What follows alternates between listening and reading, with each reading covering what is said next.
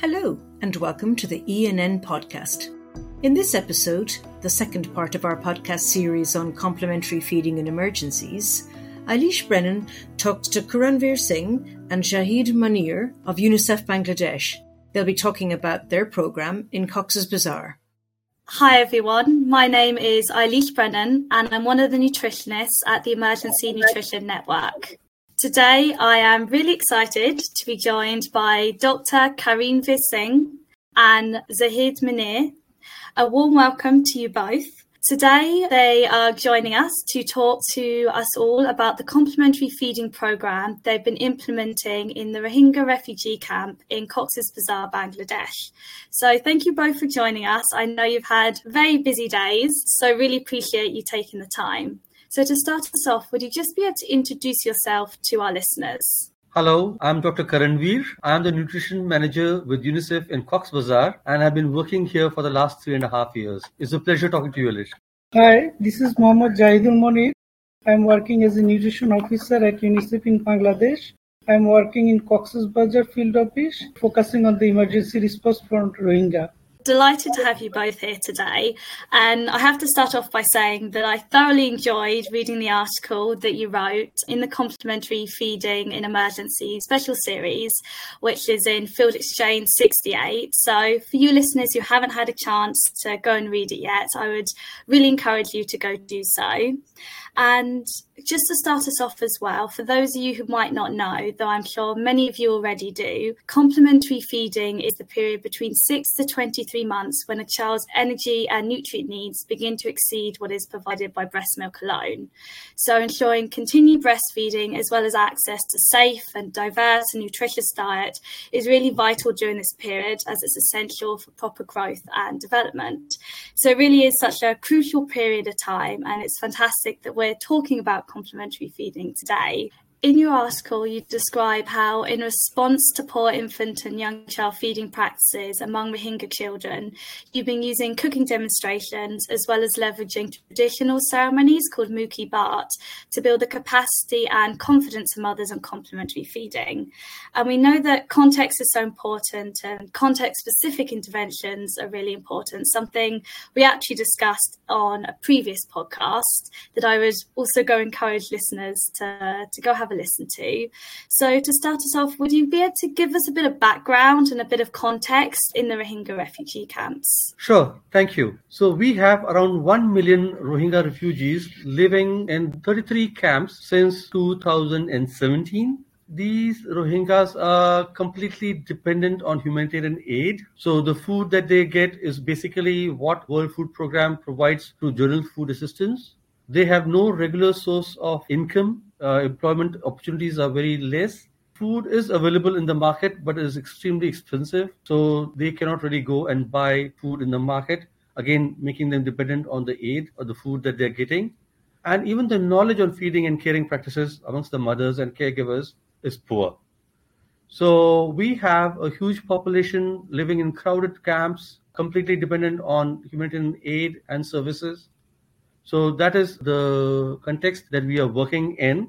And to improve the feeding and caring practices, we came up with this idea of using uh, cooking demonstration and Muki ceremonies that have been used elsewhere also in the world but we thought that it would be good to use this over here as well in this context. It's such a huge Rohingya population you have in Cox's Bazar, Bangladesh. I actually didn't realize how large this this population was. And it sounds like there's a lot of uh, challenges in the context that you're working in. Thinking about the context and context specific interventions, what were the specific challenges that you identified as the barriers to good complementary feeding practices in these camps? And then how did you adapt and design the intervention so that it addresses these specific barriers? Thank you, Alice. So it's very important to understand the barriers to design an intervention that actually respond to the needs and context. So in the Rohingya camp, the breastfeeding practice is very good. More than 85% mother initiating breastfeeding within the first hour of birth. 62% mother exclusively breastfeeding in first six months of age, and more than 78% mother continuing breastfeeding over 12 months.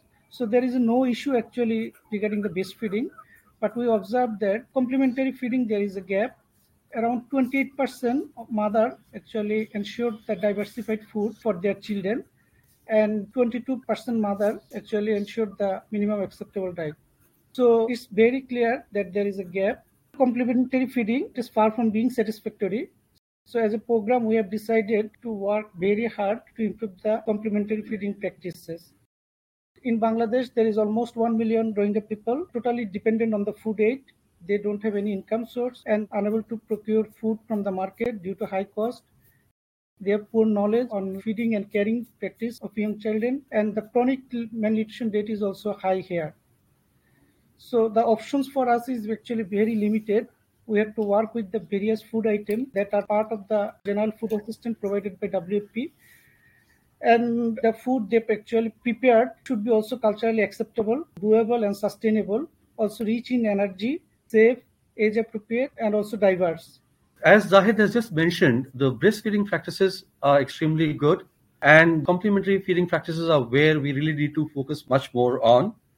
We have a very good program in the camps for the treatment of acute malnutrition, both severe acute malnutrition and moderate acute malnutrition. But it is the prevention of malnutrition where we thought that we really need to focus on. And amongst the activities for preventing malnutrition, we thought because of the poor complementary feeding practices that we need to do something more to improve the complementary feeding practices amongst the mothers and caregivers in the camp. It's fantastic to hear about the good breastfeeding practices within the camp. And it sounds like there is quite a few challenges to do with complementary feeding, but I'm really encouraged to hear about the lens of prevention being taken. And I think thinking about prevention is so important. And something that you mentioned earlier was around the Mukhi Bhat ceremonies. And I thought these were particularly interesting. And I just wanted to learn a bit more about these ceremonies and how they were leveraged to improve complementary feeding practices. Sure. So, Mukhya Bhat is a traditional ceremony in this part of the world where rice, that is bhat, is touched to the mouth of the child, the mukh, for the first time. So, it's Mukhya Bhat, touching rice to the mouth of the child for the first time. This is something that is done culturally in this part of the world, and this also ensures the timely introduction of complementary feeding. So we thought, why not make this ceremony the center to begin with, so that timely introduction of complementary foods are begun. So what we do is, when a child attains the age of six months, these children with their mothers are called to the center. It's a small ceremony that we have for the children where rice and especially what we do is make rice pudding, rice and milk with sugar. So that is fed to the child for the first time.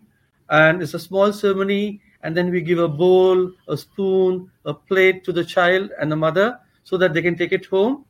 And that also helps them is a small incentive, but also a measure of how much to feed the child and have a separate feeding plate and a bowl for the child. So it's a small ceremony that we have, but that ensures that the complementary feeding gets started on time. It's great to hear about these ceremonies, and you paint a really nice picture about what's uh, what's involved in them. And I'd love to be able to see one of these ceremonies one day. It sounds really great, and it's fantastic as well that you've managed to leverage something that was already going on in the community and kind of built on from that.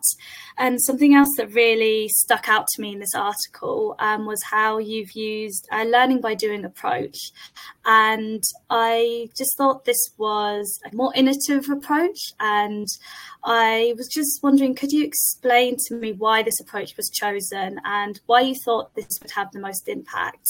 We have been counseling the mothers and caregivers on infant and young child feeding and caring practices. So, counseling is something that's ongoing, and we are continuing with it, and we are trying to improve it even further.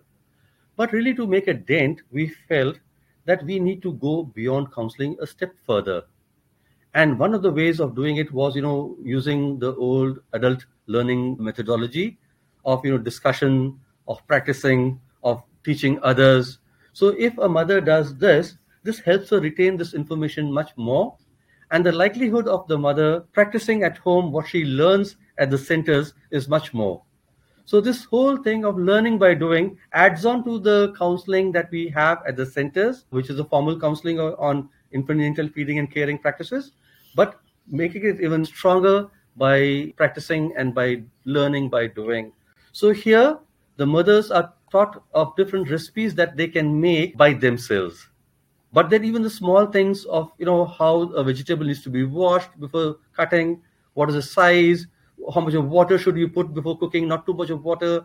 So those small little things are also taught to the mother, which helps you know maintain the nutrients within the food and making the food soft so that the child can eat more diverse, more energy rich, so that the food that is being prepared at these centers and of course later on fed to these children is something that these mothers learn to prepare and do it something similar at home as well. So that is the approach we took over here. I think needing to be able to implement what you're taught in order for it to be able to be a practice that sinks in and that you continue is something I think we can all relate to, even in our everyday life, that sometimes you need to do in order to be able to learn and to be able to put these things into practice. And I really love this learning by doing approach and something that's very relatable to us all. One thing that strikes me is an approach like this might require more resources, um, more capacity, more finance, and just more time in general.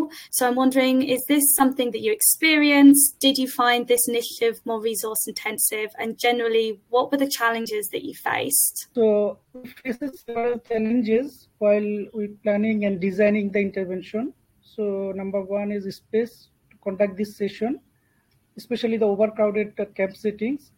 And this is number one overcrowded and other problem was like it was hilly area totally hilly area where they are living so that's one then ensuring mothers participation regularly in the program as we are dealing with the conservative uh, community number two. And then the recipe actually we are proposing that should be culturally acceptable. That one also another challenge for us. And at the same time the recipe we are proposing mother should also practice it at the home level. And there is several other pressing demand from the family side as well. So while we design our program, so we actually wanted to model some approach that wouldn't be um, much resource intensive and also something suitable and scalable. So what we did, so we actually organized this session at our integrated nutrition facility it's a nutrition facility from where actually we are providing all the nutrition services like curative and preventive program. program. So we actually organized this session at our integrated nutrition facility and we actually trained one of our existing worker. So she conduct this session and we actually developed those recipes like using the various food ingredients that is provided by general uh, WFP as a general food assistance. So it's nothing they need to procure or buy from outside. It's the food they actually receive as a general food assistance. So that actually helps us to like uh, uh, organize this session as well. And actually, when we design this intervention, we actually involve mother and also community leader. We organize several sessions with mother-to-mother support group member and community leader and also husband, mother-in-laws. And from them, those sessions actually we take their opinion and suggestion how to actually uh, design our this session and or like how much, uh, how much time they will be involved and what kind of recipe and what kind of traditional food actually they use at household level for their children so we actually consider every aspect when we design and this is the way actually we overcome all those challenges and if i can add to zahid Actually, we had a very limited canvas to work in. In the camps, we can't really prepare recipes, as I just mentioned, with any food ingredient. It has to be something which is a part of the general food assistance. Plus, we also needed to ensure that we come up with a program where the mothers come to us regularly. It's just not that they come once or twice and then they drop out. It's not of you know interest to them anymore. And of course, as Zahid just mentioned, we wanted it to be sustainable and scalable. So we didn't want it to be very expensive, so that is very difficult to maintain. And after a few months, we had to you know do away with it. So the way we have planned it, using the existing resources and minimum resources from the top, that is, I think, what will really help us carry on with this intervention, and that benefit the population as well. It's interesting to hear you chat about uh, the general food assistance as well and how the recipes can be prepared using the general food assistance and what's in that that basket. I think it's a unique context, the fact that you're in a camp setting and this is a unique constraint. So it's interesting to hear how you've adapted the intervention to that. And something as well that made me quite excited and that made my ears prick up when you said it was about scalability and that you'd mentioned you were thinking about this from the very beginning. So I wanted to ask you have you scaled up or are you planning to scale up in the near future? So we have already scaled up in all the nutrition facilities that UNICEF and WFP are supporting in the camps here in Cox Bazar. But beyond the camps, we have now scaled this up across all the eight upzilas. Upzilas are the sub-districts of a district where we are, the Cox Bazar. So we have scaled it up in the host community as well now. So in all the community clinic areas that we have in the host community, we do have such sessions, both Mukhya Bhat and cooking demonstrations happening for the host community and covering the mothers and children in the host community as well. So we have already scaled it up across the district. So just adding with current budget. So that's why initially we started with only four sessions in a month. Now actually from that or when we observe that okay their knowledge and practice also increasing with the number of sessions they attended so now we actually organize every day there is one session in each facility. That's so encouraging to hear. And I would imagine now that the camp context and the context in the host community can be quite different. So I'm wondering, were there any adaptations you made to the program when you transferred it over to the host community? Yes, definitely yes. The structure that we have in the camps is much more stronger we have more staff that works in the nutrition facilities. It's a dedicated facility which provides the nutrition services. But in the host community, it's a very different ballgame altogether. So there we are dependent on the government structure, infrastructure, number one, and the community structures that we have. So in the host community, when we started practicing these interventions, we started using more and more of the community structures that we have. The mother-to-mother support groups, the community support groups, we build their capacity. And here we had the liberty to experiment a bit more with the ingredients because we are also encouraging the mothers, especially in the host community, to bring food from their home. So a mother can come with eggs, someone could come with potatoes, someone could come with a carrot or an eggplant, something of that sort, so that they are bringing different food items, so they get cooked together and you know feed it to the children. So we have to make a lot of adaptations uh, when we had to bring it to the host community the approach was very different. Fantastic, though, that you could um, that the program could still be adapted to that very different context, and I'm sure it's very encouraging for listeners as well to know that this can be implemented in a variety of different contexts. It's just about knowing what you have in your context and really thinking through how to design your that program or any program really to what you have available to you. And I think it's a very encouraging message. And thinking about, I suppose suppose the encouraging message. When I was reading the article, it was great to just see the amount of impact that this has already had. So the fact that you're seeing uh, caregivers who attended cooking demonstrations having increased knowledge on infant and young child feeding practices, the children were more likely to achieve minimum dietary diversity post intervention. And something that um, I found particularly interesting was the fact that you also captured caregivers' experiences and mothers' experiences. I think it's something that's so important and that we don't always invest enough time into capturing and listening to. And so I was wondering, would you be able to expand a little bit more on what the caregivers thought and what the mothers thought of the intervention and how you've really taken uh, what they have told you on board?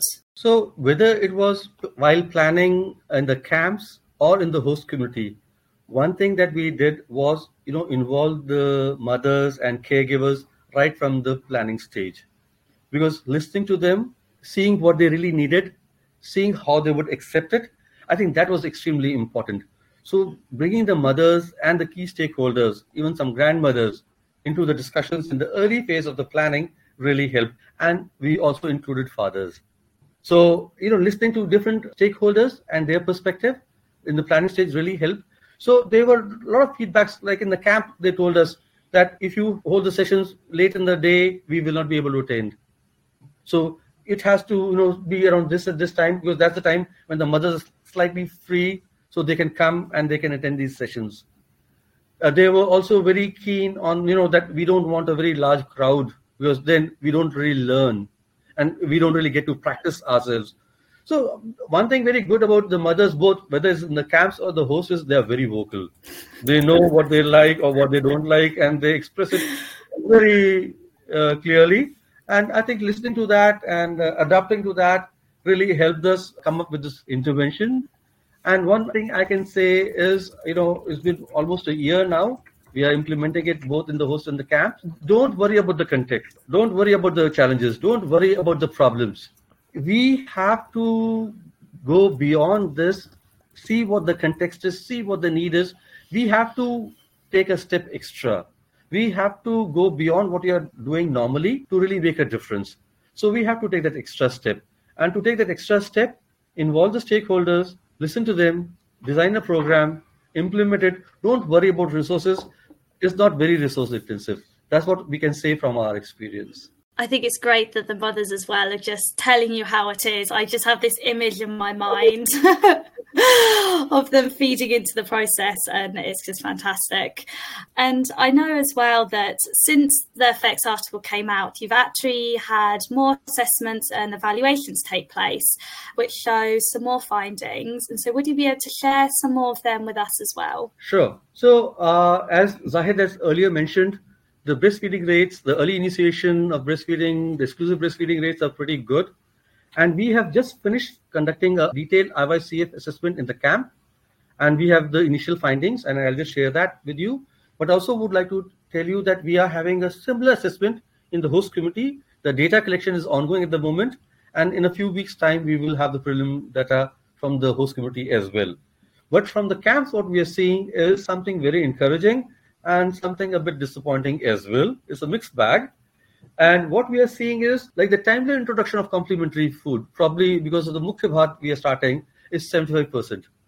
So 75% of children within six to eight months have initiated the complementary food on time. I think that is a good beginning. What we are also seeing is that almost 62% of the children in this IYCF assessment, they are meeting the minimum meal frequency. So the frequency is definitely there.